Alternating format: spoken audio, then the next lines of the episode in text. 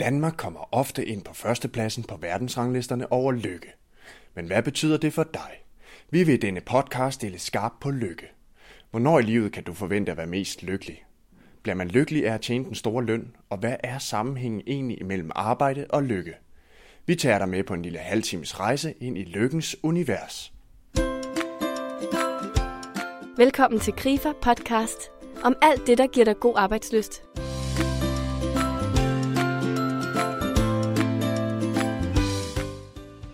Denne episode interviewer jeg Mike Viking, som er direktør og stifter af Tænketanken Institut for Lykkeforskning. Han er den person, som politikere, journalister og det store udland kontakter, når de skal have en forklaring på, hvorfor vi er så lykkelige i vores lille regnfulde kongerige. Jeg har sat mig på en solbeskinnet bænk i en park i hjertet af Nørrebro for at tale med Mike om lykke. Mit navn er Jakob Fabricius. Velkommen til. Mike, hvordan vil du beskrive lykke? Jeg vil beskrive det som komplekst. Altså, jeg vil, jeg vil sige, og det er noget, man måske overser i den generelle diskussion omkring lykke, eller samtale omkring lykke, at der er forskellige former for lykke og forskellige dimensioner af lykke. Øhm, altså ganske kort, det vi skiller mellem, når vi, når vi bedriver lykkeforskning, det er blandt andet kortvarig lykke og langvarig lykke. Og den her kortvarig lykke kan for eksempel være, nu fortalte du, at du har en søn, at når du ser ham smile øh, første gang, øh, det, det er sådan en helt berusende oplevelse, hvor, hvor hjernen ligesom bruser over af lykke. Øh, den langvarige form for lykke handler mere om sådan en grundlæggende tilfredshed med livet. Og det er den, man typisk går ind og måler på i de her internationale lykkemålinger, hvor vi hører, at, at Danmark klarer sig ofte godt. Vi kan også skelne mellem det, man kalder hedonistisk lykke, som handler om at, at opnå nydelse og minimere smerte, eller det, som Aristoteles kaldte den eudamoniske form for lykke, som handler om at finde sit, sin plads i, i livet og sin plads i samfundet. Det, det, det er to forskellige ting. Øh, både den kortvarige og den langvarige, men, men på dansk bruger vi desværre det samme udtryk om, om forskellige ting, og det giver selvfølgelig noget, noget forvirring. Nu var du lidt inde på Danmark allerede, og Danmark som det lykkeligste folk. Hvorfor tror du det er, at man siger det? Jamen, man siger det, fordi at undersøgelserne viser det. Altså, grunden til, at, at vi hører det ofte, det er, at der bliver lavet store internationale undersøgelser af Gallup, World Value Survey, European Social Survey osv. osv. Og de er bygget op på den måde, at man spørger, det kan være 3.000 personer i hvert land, i Gallups undersøgelse, der er det 156 lande, og der stiller man spørgsmål som, hvor lykkelig er du alt i alt, eksempelvis, på en skala fra 0 til 10. Og danskerne svarer så i gennemsnit det højeste. Altså hvis man tager den der skala fra 0 til 10, så vil Danmark som regel ligge omkring 7,5 til 8. Så vi har det højeste, et af de højeste gennemsnit i verden. Øh, Finland, Norge, Sverige, Island klarer sig også godt. Holland klarer sig godt. Schweiz, Østrig. Men Danmark ligger typisk oppe i top 5. Ofte ligger vi nummer 1. Så, så, så det er ligesom, det er derfor, man hører det ofte. Når man så kigger på, hvad er det så, der er årsagerne til, at vi klarer os godt? Hvorfor er det, at mange danskere føler, at de er rigtig godt tilfredse med deres liv, eller føler sig lykkelige? Det har vi kigget på her. Øh, sidste år lavede vi en, en undersøgelse af det, hvor vi ligesom kortlagde, hvad er det for faktorer, der betyder noget i forhold til vores livskvalitet. Øh, og det er selvfølgelig mange ting, men, men nogle af de ting, vi peger på, er øh, et højt niveau af tryghed og tillid i Danmark. Vi har et rigtig velfungerende civilsamfund. Vi stoler på hinanden. Vi har et velfungerende foreningsliv. Vi har et velfungerende demokrati med lav korruption. Vi har et højt velstandsniveau. Men altså, hvis man sådan skulle sige det med en sætning, så er det, at den danske eller den nordiske velfærdsstat er rigtig dygtig til at eliminere ulykke. Altså mange af de ting, der forårsager ulykke rundt omkring i verden, har velfærdsstaten, vores sociale sikkerhedsnet, ligesom taget hånd om. Når vi bliver syge, kan vi komme på hospitalet gratis. Vi kan få en uddannelse gratis, uanset hvad vores forældre tjener. Øhm, vi, øh, vi har mulighed for at få en eller anden form for økonomisk understøttelse, hvis vi bliver, eller hvis vi mister vores arbejde osv. Og det er altså med til at, at fjerne en masse bekymringer, en masse stress og en masse man kan sige, ting, der gør, at mange mennesker rundt omkring i verden føler sig ulykkelige. Øh, så, så, så det er sådan den, den, den meget, meget, meget korte forklaring. Så staten tager sig af os? Staten tager, tager sig helt sikkert af os, øh, og, og det sætter vi pris på, og, og vi tager os også af hinanden. Vi kærer os om, om hinanden, og vi sætter pris på den værdi, som, som vi ser velfærdsstaten skaber. Det er også derfor, vi kan se, at rigtig, rigtig mange danskere betaler deres skat med glæde i en eller anden øh, udstrækning. Så, så, så ja, øh, velfærdsstaten er en, er en del af forklaringen. Ja. Hvad siger du til udtrykket, at man er sin egen lykkes smed? Det er jo øh, det, det er selvfølgelig delvis rigtigt. Altså selvfølgelig er man selv herre over i en eller anden grad sin egen skæbne, og, og, og man kan sige blandt andet det at øh, vælge at blive iværksætter, øh, kan man sige, det er jo også en form for at være sin egen lykkesmed. Det kan vi se har en positiv effekt på folks lykkeniveau. Øh, at, øh, at der oplever man altså et, et, en større tilfredshed med, med livet som, som, som iværksætter så selvstændig. Men det, det kan jo ikke stå alene. Altså, de rammer, man, man agerer under, det fællesskab, man er en del af som, som, som socialt fællesskab og som nationalt fællesskab, har jo også en kæmpe betydning for øh, vores livstilfredshed og vores livskvalitet generelt. Mm-hmm. Hvis jeg skulle prøve at gøre det lidt konkret, nu har du selvfølgelig været inde på, på nogle faktorer, Hvordan vil du mene, at jeg kunne øge min egen sådan, personlige lykke? Kan jeg gøre noget? Det vil du givetvis kunne. Det er ikke noget, som vi som sådan beskæftiger os med. Der er jo masser af coaches og øh, folk, der bedriver det, man kalder positiv psykologi derude. Det vi kigger på, det er øh, de store datamængder, de store grupper. Altså vi prøver at se på, når det er, at vi for eksempel har en halv million svar fra, fra 150 lande, hvad er det, de folk, der rapporterer de høje lykkeniveauer, har til fælles? Om de så er danskere, tyskere, kinesere, amerikanere, hvad de er. Og der kan vi så konstatere nogle ting. Jamen, vi kan konstatere de ting, som er åbenlyse, som alle kunne sige sig selv, jamen, de folk i job er generelt mere lykkelige end dem, der har mistet deres job. Øh, folk i parforhold er lykkeligere end, end folk, der, der, er, der føler sig ensomme. Øh, folk, der er sunde og raske, er lykkeligere end de folk, der er syge. Sådan nogle ting, det er klart, det giver sig selv. Så er der også nogle overraskende ting imellem. Men, men det, er jo, det er jo ligesom de ting, vi kan konstatere på gruppeniveau. Hvad kunne de overraskende ting være? Jamen de overraskende ting, synes jeg, øh, for eksempel på, på vores øh, breddegrader, være, at ikke at de sociale relationer har betydning for vores livskvalitet, men hvor stor betydning de har. Altså det at være tilfreds med dine relationer til andre mennesker. Din, din kæreste, dine venner, din familie, din, din omgangskreds, dit lokale samfund det er måske det, der er den bedste prædiktor, altså den bedste indikator for, om du egentlig generelt er lykkelig eller ej. Det, det handler selvfølgelig også om, at vi har et, et, vi er nået over et eller andet vist materielt niveau. Du, dine basale behov er dækket. Men det vi kan se, nu har vi, vi har her for nylig lavet en, en lykkemåling øh, for Dragør Kommune, hvor vi forsøgte at kvantificere lykkeniveauet, livstilfredsheden, livskvaliteten på forskellige dimensioner blandt borgerne. Og de folk, der er mest tilfredse med deres sociale relationer. Deres lykkeniveau ligger, ligger over det danske niveau. Øh, det er måske ikke så overraskende, men de folk, der er utilfredse eller slet ikke tilfredse med deres sociale relationer, deres lykkeniveau ligger nede på niveauer, vi ellers ser i lande som Irak og den centralafrikanske republik og Benin osv. Det er en kæmpe forskel. Vi kan også se, at der er forskel på det her med, vi sagde før, sunde og mindre sunde osv. Men, men der er bare en helt enorm forskel, når vi kigger på det parameter, der hedder de sociale relationer. Det, det synes jeg er overraskende over, at den alligevel er så stor. Man vidste det måske godt, men nu har vi noget dokumentation for, hvor stor betydning det egentlig har. Mm. Og, det, og man kan sige, det er ligesom det, er det niveau, vi beskæftiger os på. Det er øh, man kan sige, øh, det nationale niveau, det lokale niveau. Vi er ikke ude og rådgive folk i forhold til, hvordan de skal leve deres liv. Det må de selv råde med. Men vi tilvejebringer ligesom viden om, hvad er det, der er fællesnævnerne for de folk, der oplever at have øh, nogle gode liv. Lidt det samme, som man har gjort man kan sige, på sundhedsområdet. Jamen, der har vi nogle år forsket i, hvad er det, der er fællesnævner for de folk, der lever længe. Nu ved vi i dag, jamen, hvis du nedsætter din, dit alkoholforbrug, dit cigaretforbrug og motionerer og, og spiser øh, fornuftigt, så vil det sandsynligvis påvirke øh, din, din, din forventede levealder. Øh, og det kan folk jo, den information kan folk jo så vælge at, og bruge, som de har lyst til. Øh, men, men, men, men det er lidt den samme tankegang, vi har. Lad os prøve at se på, på mønstrene for de folk, der rapporterer høje øh, tilfredshedsniveauer med livet. Mm-hmm. Nu nævnte du på et tidspunkt, at, øh, at folk i arbejde, i hvert fald i højere grad, har en følelse af lykke end folk uden arbejde. Hvad med de sociale relationer på arbejde, altså det kollegiale? Kan, kan man sige noget om det i, i forhold til lykke og i forhold til sociale relationer uden for arbejdet?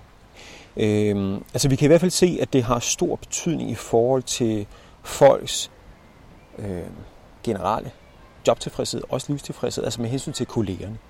Øh, det betyder faktisk også noget i forhold til folks sygefravær. Kunne vi lave en undersøgelse her for et par år siden, hvor man kiggede på, øh, hvad har betydning for, for folks øh, sygefravær. Nu kan jeg ikke huske de eksakte tal, men så vidt jeg husker, hvis man ikke var så tilfreds med de sociale relationer, man havde med kollegerne, så ville det betyde, at man havde et 4-5 gange så højt sygefravær, som hvis man var tilfreds med de sociale relationer. Der var også andre ting, der havde betydning.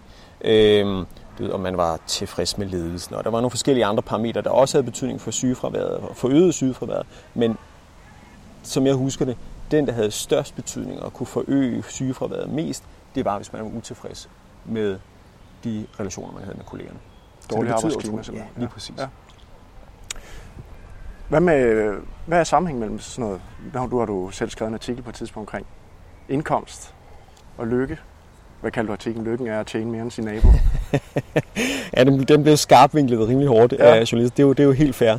Øhm, og det er, også, det er også nemlig en del af historien. Det vi kan se, det er, velstand har betydning for folks kognitive, evaluerende lykkedimension. Det, det lyder rigtig akademisk. Det, det, det vi egentlig mener med det, det er, når man ligesom træder et skridt tilbage og evaluerer sit liv, der har det betydning, at man har Altså der har velstand betydning, der har indkomsten betydning. Vi kan se rige lande generelt, der er der højere tilfredshedsniveau i befolkningen. Vi kan også se på individniveau, jo højere indkomst, jo højere er tilfredshedsniveauet eller lykkeniveauet. Men, det, men der er altså mange nuancer i det her, øh, fordi Øh, når vi kommer over et eller andet vist niveau, når vi kigger på, hvordan, hvordan er ens hverdag, hvad er det for følelser, man oplever i løbet af en hverdag, er det glæde, er det sorg, er det tristhed, er det ensomhed osv., der, der falder effekten altså af øget indkomst, når man når et vist niveau. I starten betyder det meget, øh, eller der, ikke meget, men det betyder noget, øh, og der, der vil ens livstilfredshed selvfølgelig stige med indkomst, når man går fra ingenting til noget. Men når vi kommer op på, på det niveau, øh, mange danskere oplever, øh, så vil 1000 kroner ekstra om måneden altså ikke batte noget. Jo, det vil føles fedt at få den der lønforhøjelse, men, men, men, men, men altså, om tre måneder, om seks måneder, da er, er den effekt ligesom taget af. Så, så essensen af det her nok, at med hensyn til velstand, med hensyn til indkomst, det handler det om, at det at være uden penge kan være årsag til ulykke. Når det så er sagt, så, og det er nemlig det her med, med naboen, at, at lykken er at tjene mere end sin nabo. Det, det også handler om på vores breddegrad, det er det, vi kalder den relative indkomst. Altså i stedet for den absolute indkomst, som er, hvor meget tjener man egentlig, øh, sådan, hvor mange kopper kaffe kan du købe. Øh, den relative indkomst handler om, hvor meget tjener du i forhold til andre. Der er der rigtig mange folk, det har man spurgt folk om, der vil foretrække at leve i en verden, eller et samfund, hvor de tjente mindre, end de ellers kunne have gjort et andet sted, så længe de bare tjener mere end gennemsnittet. Og, og det, det handler om, det er, at indkomst og velstand handler blandt andet om det signal, det har i forhold til vores position i det sociale hierarki. Så indkomst handler ikke bare om evnen til at kunne forbruge, men det handler noget om helt sådan basalt psykolog eller biologisk, hvorhenne i abeflokken hører vi til. Øh, så, så derfor skiller vi også til, hvad tjener naboen, hvilken bil står der i hans indkørsel osv. osv. Mm. Hvis vi så kigger lidt på det, du kalder absolut indkomst, og vi prøver at tænke øh, lykke eller det her setting ind i en lønforhandling. Øh, er der andre ting end kroner og øre, man kan, man kan spille ind med til en lønforhandling? Ja, helt sikkert. Altså, øhm, jeg kommer til at tænke på en af årsagerne til, øh, at vi klarer os godt i, i de her lykkemålinger i Danmark, er jo også øh, den fantastiske work-life balance, vi har i Danmark, som især mange udlændinge peger på, når de kommer til Danmark og oplever, at deres livskvalitet eksploderer. Det, at man kan være en familie, øh, det, at man har fri om aftenen og i weekenden langt hen ad vejen, i hvert fald i større grad, end de oplever udlandet. Det har betydning, og det er jo selvfølgelig noget, som, som kunne være en af de ting, man lægger op på, på vækstskolen. Altså, øh, det kunne være mere fri, øh, muligheden for at gå på et øh, bestemt tidspunkt, muligheden for at, at, øh, at, at, at øh, arbejde hjemmefra øh, nogle dage om ugen eller, eller flere. Og en anden årsag, til det her med at arbejde hjemme, øh, kunne også være, at, at mange folk oplever faktisk pendlerturen til og fra arbejde som noget af det værste tidspunkt øh, på dagen. Det er måske ikke så udtalt i Danmark, men der blev lavet et studie blandt øh, kvinder i Texas øh, af en, en, en forsker, der hedder Daniel Kahneman, som, som har fået Nobelprisen i økonomi, men, men han undersøgte, jeg tror det var omkring 900 øh, kvinder øh, i, i Texas, og, og bedte de her kvinder om ligesom at, at, skrive ned, hvad de havde lavet dagen for inden, hvad var det for aktiviteter, de ligesom havde været involveret i, og hvilke følelser var der forbundet med de aktiviteter dis, jeg tror, de havde omkring 14 forskellige kategorier. Der var øh, rengøring og børnepasning og arbejde og tid sammen med kolleger og sex og, og transport til og fra arbejde.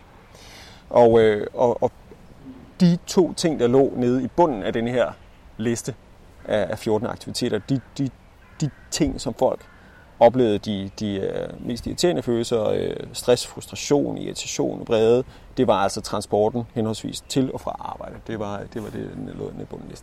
Så altså, det er måske noget af det, man, man så, når man prøver at, at indrette sit liv og designe sin hverdag, hvad er det, som jeg måske kunne have lyst til at skrue ned for? Det er jo især de lange pendletider, øh, øh, som, som, som folk kan være trætte af, øh, og som man måske har en mulighed for at ligesom øh, justere på i forbindelse med, med en, med en mm. lønforhandling. Mm. Øh, så, så jeg synes, der er, der er mange muligheder ud over det her med, øh, med, øh, med lønnen, man kan ja. se på. Ja. Men så handler det vel også om, hvordan man vælger at bruge sine penge, hvis, nu, hvis man nu får den højere løn og får de flere handlemuligheder. Ja. Øhm, har det ikke noget at sige?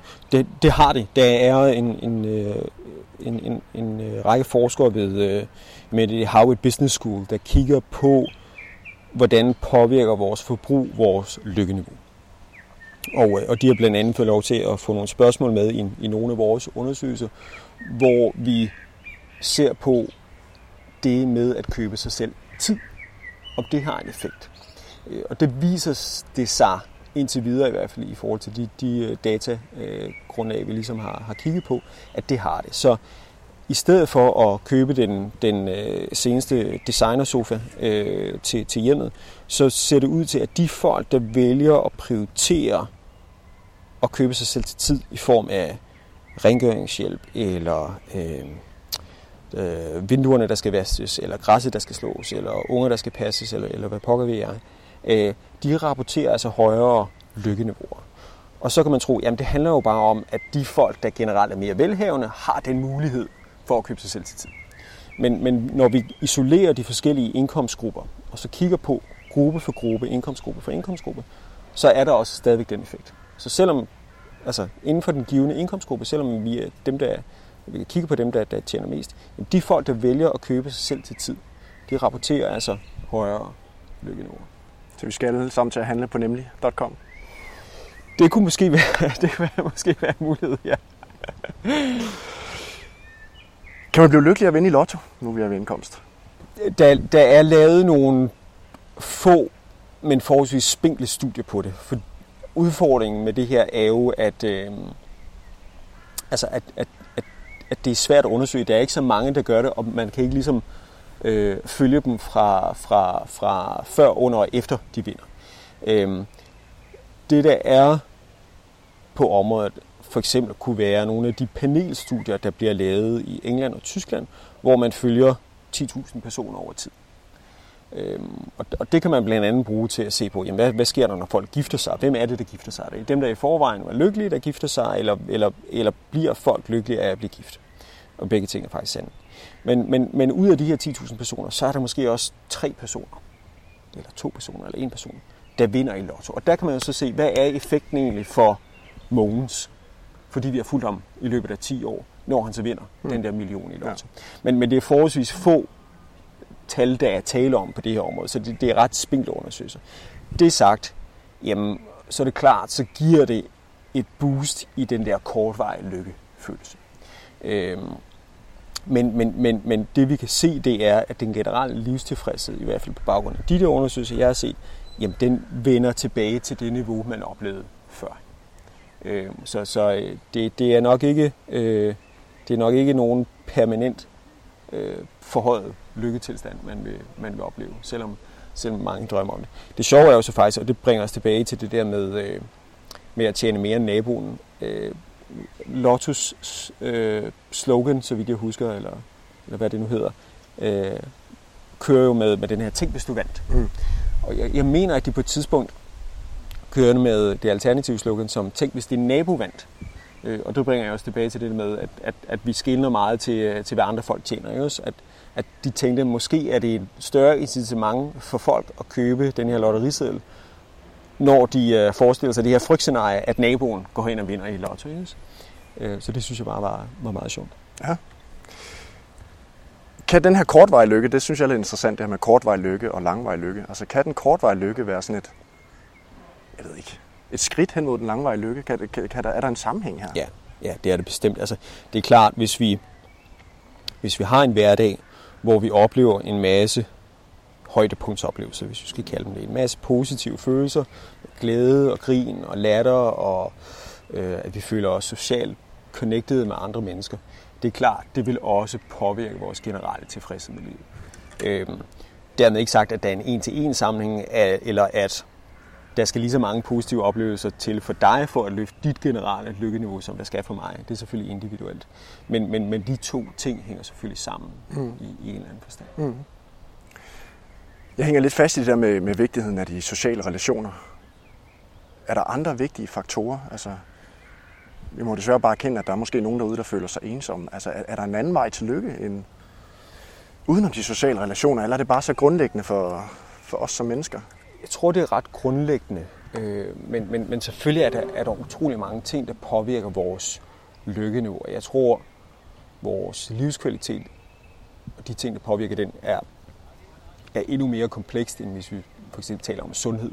Øh, altså, sundheden er også kompleks. Ikke? Hvad er det lige, der skal gøre, eller hvad er det, der gør, at vi er sunde? Jamen, er det bare spinat? Nej, det er også en masse andre ting. Ikke? Og det, det er det samme med, med lykkeområdet eller livstilfredsheden. Så der, der, der er rigtig mange ting, der påvirker vores, vores lykkeniveau, og derfor kan det også svært, være svært nogle gange at prøve at isolere de forskellige faktorer. Det er det, der er vores udfordring. Men, men ja, den sociale isolation ser jeg være en af Danmarks store problemer, når det kommer til, til livstilfredsheden, livskvaliteten i de her år.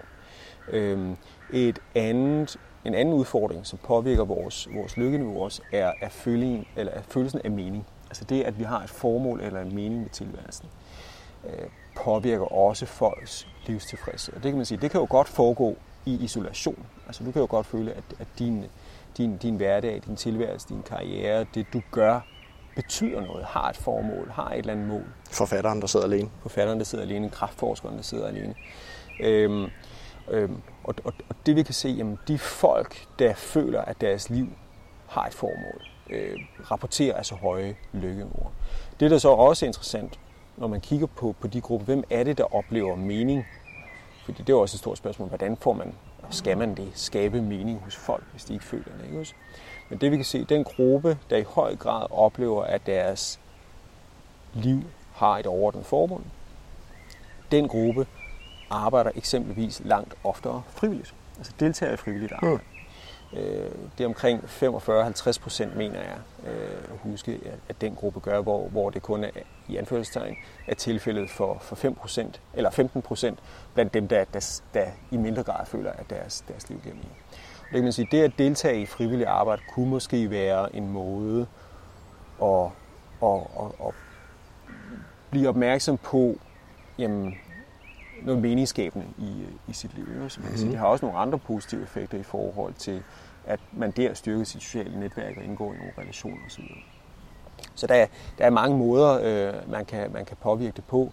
Øh, altså sundhedsniveauet øh, er, er også, også en faktor. Ikke? Men det at føle sig engageret i lokalsamfundet, i fællesskab, det at gøre noget godt for andre, deltage i Øh, Øh, engagere sig i altruistiske handlinger, altså det at gøre noget godt for andre, frivillige, øh, frivilligt arbejde eller øh, øh, hilse på naboen, hjælpe naboen med at få købt ind, øh, hvis, hvis vedkommende er ældre og svagelig. Altså der, der, der er utrolig mange ting, vi kan se påvirker vores følelse af tilfredshed med livet. Mm-hmm. De ledere, vi har i KRIFA, dem anbefaler vi jo faktisk også, at, at de involverer sig i noget frivilligt arbejde, hvis de ikke allerede er involveret i det. Øhm, Selvfølgelig dels med tanke på netværk, men vel også ud fra, at, uh, ud fra det, du siger, at det kunne øge deres generelle lykke-niveau. Ja, jeg synes, det lyder som en, en utrolig god idé. Øh, det er en, det er en god anbefaling. Og, og nu siger du det her med, at det, det styrker deres netværk, og her tænker man vel først på altså, sit professionelle netværk Mm. og dermed muligheden for at finde job, men, men noget andet er også det der sociale netværk, som jo også er en af de ting, man mister, når det er, man mister sit job. Altså langt de fleste af os, eller mange af os i hvert fald, ser vores ser måske vores kolleger oftere, end vi ser vores familie og venner. Altså, det er mange timer, vi tilbringer på vores arbejde. Det er for mange vores sådan, sekundære sociale netværk efter øh, familien. Ikke? også? Og når man så mister sit job, så mister man jo også lige pludselig ja, sin indkomst. Men, men også de folk, som i overvis måske har spurgt om, hvordan gik det i weekenden? Ikke? også? Hvad med Marius' konfirmation osv. osv. Og, og det er jo et tab, øh, som vi kan se også slår igennem. Altså, det er jo, det Mhm. altså, en af de ting, vi kan se, der påvirker vores livstilfredshed mest, det er altså at miste sit job. Og, og ja, indkomsten spiller en betydning, men også tabet af de her sociale relationer, som vi har på arbejdspladsen, har en kæmpe betydning. Og det er jo så noget, man i en eller anden forstand kan forsøge at reetablere eller, eller få en erstatning til ved at indgå måske i noget frivilligt arbejde, hvor man så der får skabt nogle sociale relationer, som ikke måske kun behøver at handle om, at man får skaffet sig selv et job, men at man har nogen, man ligesom har et, et socialt fællesskab med. Og så er der selvfølgelig også den, den tredje ting, det handler om identitet, jo, som, som man jo også kan føle, at man mister, hvis man mister sit arbejde. Ikke? Fordi det er jo ofte det spørgsmål, man bliver mødt med, når man, når man møder fremmede mennesker. Når man, hvad laver du så?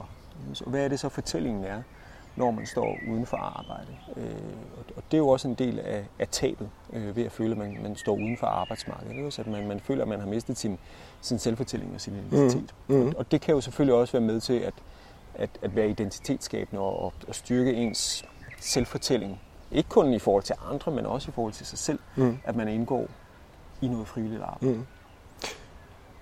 Hvornår i livet tror du, jeg kan forvente at være mest lykkelig? Kan man sige noget om det ud fra jeres, øh, jeres tal? Øh, jeg ved ikke, hvornår du kan forvente at være mest lykkelig, men det vi kan se med hensyn til alder, øh, og det er faktisk noget, der går på tværs af stort set alle lande, det er, at der er det, man kalder en U-kurve igennem livet, når det kommer til, til livstilfredshed. Forstået på den måde, at vi oftest er lykkeligst, når vi er unge og når vi er ældre. Altså det er sådan cirka midt i livet. Jeg tror, det globale gennemsnit for, hvor vi når nulpunktet, er omkring de 46 år. Øhm, og der, der er altså sådan en ukurve, vi kan se i langt de fleste lande. Den forskyder sig i forhold til de forskellige lande, og også øh, i nogle lande, om man er mand eller kvinde. Men, men, men det er sådan et ret, øh, ret, ret entydigt billede, at øh, unge og ældre er altså mere lykkelige end folk øh, midt i livet. Interessant. Jamen, så, så har du noget godt i vente. Så jeg ved ikke, om du er på vej ned, eller om du har ja, noget... ja, det er et godt spørgsmål. Godt spørgsmål. Nå, men det leder mig måske lige til et spørgsmål omkring børn. Børn, kan det være en genvej til lykke? Eller kan man sige noget om det? Der er forskellige perspektiver på det. Jeg tror også, der er forskellige meninger. Øhm, og igen, så tror jeg, at det er vigtigt at holde sig for øje, hvad det er for en lykke, vi taler om. Jeg tror, hvis vi kigger på den der kortvarige lykke, eller hvad det er for nogle sådan følelser, man oplever i løbet af sin hverdag, så, så tror jeg, at vi jo roligt kan konstatere, at børn får os mere ud i ekstremerne. Altså, jeg tror, børn er helt sikkert årsag til flere af de her højdepunktsoplevelser. Nu snakker vi før om, når Sønneke smiler for første gang. Det, det, det må være et, et, et meget lykkeligt øjeblik. Omvendt, så hører man jo også småbørnsfamilier være stressede, kronisk trætte. Øh, at, at, at, at, at, at være en småbørnsfamilie og være uden søvn i, i månedsvis, i overvis i nogle tilfælde, ikke også? Øh, føles også som, som utrolig hårdt. Øh, så, så jeg tror, altså i forhold til de der følelser i dagligdagen, kortvarig lykke, øh, så, så er det nok mere sådan en, en rollercoaster, øh, eller sådan en, en, en, en rutsjebane, ikke også? Med, med, med ture meget højt op og, og, og ture dybt ned. Øh, den generelle livstilfredshed øh, kan måske så blive påvirket af det. Ikke også? Øh, et af de der fantastiske øjeblikke, man, man oplever, noget andet er øh, tre år uden søvn øh, og, og, og underskud på alle mulige forskellige konti. Hvad betyder det i forhold til din generelle livstilfredshed? Det, det, det, det er måske en anden sag. Øh, så ja, ja altså, der, der er forskellige perspektiver på det. Øh, og øh, jeg tror også, det handler noget om, hvor gamle børnene er. Ikke? Altså, det er jo ikke en konstant, som, som kræver og giver det samme på alle tidspunkter af, af deres alder. Så, så, så det er også en fakt. Mm. Mm-hmm. Mike, her til sidst, kan man, øh, kan man vælge en type karriere eller en jobtype, der med sandsynlighed kan øge din lykke? Kan man sige noget om det? Jeg har ikke set nogen undersøgelser på det, men, men øh, som min egen far sagde, altså vælg noget, du er glad for. Altså noget, noget, hvor du er drevet af, at du synes, det er sjovt. Altså det må jo ligesom være en, en gylden regel, jeg ikke tror, vi behøver øh, finde en videnskabelig undersøgelse for at få, dokumenteret. Øhm, og, og om der er nogen regel ud over det, øh, vil jeg ikke ture øh, kunne sige, og det handler jo nok også i høj grad om personlighed. Hvad er det for nogle, hvad er det for nogle egenskaber, øh, man har? Hvad er det for nogle lyster, man har i forhold til, hvilken karriere man skal vælge? Mm. Øhm, så, øh, hvad siger dine egne erfaringer? Jamen, altså, altså jeg, jeg føler mig jo utrolig øh, privilegeret i forhold til at, at have det job, øh, jeg har. Altså i forhold til at skulle stå op hver morgen og stille sig selv spørgsmålet, hvorfor er det, at nogle folk er mere lykkelige end andre? Det synes jeg er et utrolig fascinerende spørgsmål at få lov til at beskæftige sig med. Øhm, så jeg føler i meget lille grad egentlig, at jeg arbejder. Altså det er jo lidt en kliché det der med, at, man føler, at det er en hobby eller det er en videnskab, men, men, men, men, men det er nok i, i, i, øh, i øh, grove vendinger, sådan, sådan jeg har det. Og det, det synes jeg jo er fantastisk. Her stopper interviewet med Mike Viking. Hvis vi lige skal opsummere nogle af de centrale pointer, Mike har. Lykke kan kort fortalt opdeles i kort og langvarig lykke. Lønforholdelsen kan være et eksempel på den kortvarige lykke. En mere langvarig lykke er betinget af flere faktorer. For eksempel et trygt samfund, hvor du frit kan færdes. Gode sociale relationer både på og uden for arbejdet. At vi bruger penge, der kan købe os mere tid, i stedet for bare en ny designsofa. Følelse af mening og indhold. For eksempel via et arbejde. Det kan både være lønnet, men faktisk også frivilligt. Det at gøre noget godt for andre kan nemlig øge vores lykkefølelse markant. Til sidst siger Mike, at vi skal forsøge at vælge en karrierevej, der bliver en passion frem for bare et arbejde. Men lad dig inspirere af mange af vores andre podcast. Blandt andet om, hvordan leg kan blive til arbejde, eller hvordan du kan opretholde motivationen i dit arbejdsliv. Find dem på appen God Arbejdsløst eller via en traditionel podcast-app. Vi laver en ny spændende podcast hver uge, som du kan have med på farten eller lytte til, imens du vasker op. Tak fordi du lyttede med, og på genhør.